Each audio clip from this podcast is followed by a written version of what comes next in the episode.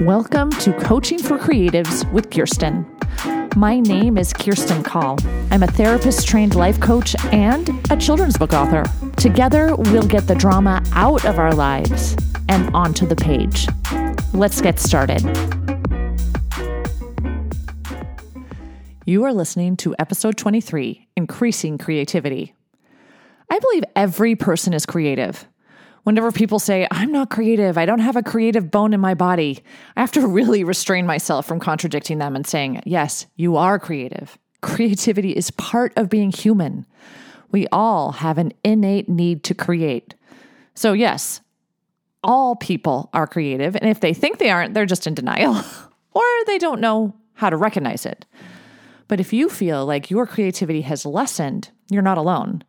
This is where terms like writer's block or losing your muse come from. Water is a great metaphor for creativity. Sometimes we eke out a story and it just trickles so slowly, like little drops of rain.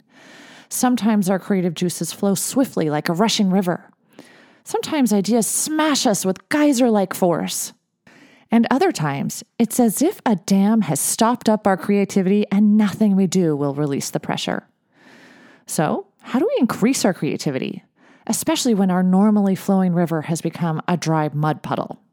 Number one, perhaps try rolling in the mud.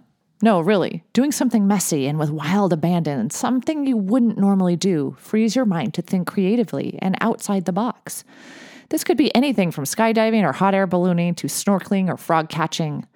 Let go of focusing on the manuscript and its problems, and your subconscious will do your work for you. Number two, jump into the waterfall. Do you have a list of ideas you have no idea what to do with? Take those ideas and immerse yourself in them. Mix and match or double up.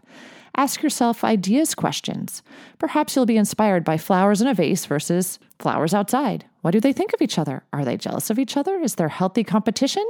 Perhaps some are weeds and some are not. Do they feel less than or more than? Is there something the flowers or weeds can learn from each other? Is there something humans can learn from the plants? Is there any kind of growth in the message or symbolism? Or is this just about flowers for the sake of flowers? I love flowers so much, but I have a very hard time keeping them alive. So perhaps my story is more about cultivating and nurturing ideas than it is about actual flowers? It could be both, perhaps. Number three, swim with others. Sometimes all you need is to brainstorm with someone else's brain. That's how I came up with three of my books. Shout out to Corey Rosen Schwartz. Mootilda's Bad Mood, Cold Turkey, and Smarty Ants wouldn't exist if I had not collaborated. The Picture Book Look podcast is a product of collaboration with the lovely Kim Chaffee, my co host extraordinaire. Consider who you might enjoy working with and brainstorm together. If nothing else, it's very fun to work with someone else, especially in the creative arts, which are sometimes so solitary. Which leads me to number four swim alone. While collaboration is great, creativity needs solitude for optimal performance. A 2012 study run by psychologists at the University of Utah found that after four days alone in nature, subjects scored 50% better on standard tests of creativity. Schedule in quiet time for reflection, time to think, time to daydream. Number five, consider your ocean of ideas. Write down everything you think of. I mean, everything, even if it's the dumbest idea you've ever thought of, even if it's the dumbest idea anyone in the history of this planet has ever thought of. There is genius in quantity, because the more you think of, the more likely you will come up with a genius idea. Number six, meditate. Water is actually a really good conduit for meditation. The sounds of rain or the ocean really lend themselves well to, to meditating and mindfulness. Next week, I'm going to share a short guided creativity meditation that I wrote for a workshop. And if you're feeling stuck, try this specific meditation or try another guided meditation. Meditation has been proven to help with clarity, creativity, and allowing your brain to consider far flung possibilities. And the last one, number seven, take care of yourself physically and emotionally. And that includes drinking a lot of water, actually. We need water, right? Studies show that creativity increases when we're happy. The opposite is also true. A bad mood increases analytical thought. So if you want your creativity to flow, take care of yourself.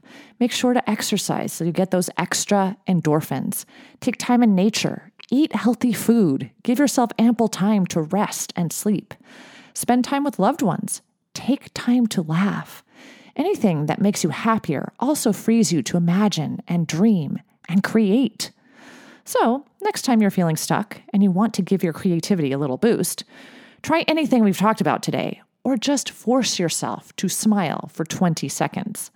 Smiling actually spurs a chemical reaction releasing dopamine and serotonin. Your brain will notice what your body is doing and think, oh, I'm smiling, I must be happy. Take advantage of your good mood and revel in your waterfall of creativity. Until next time, keep smiling.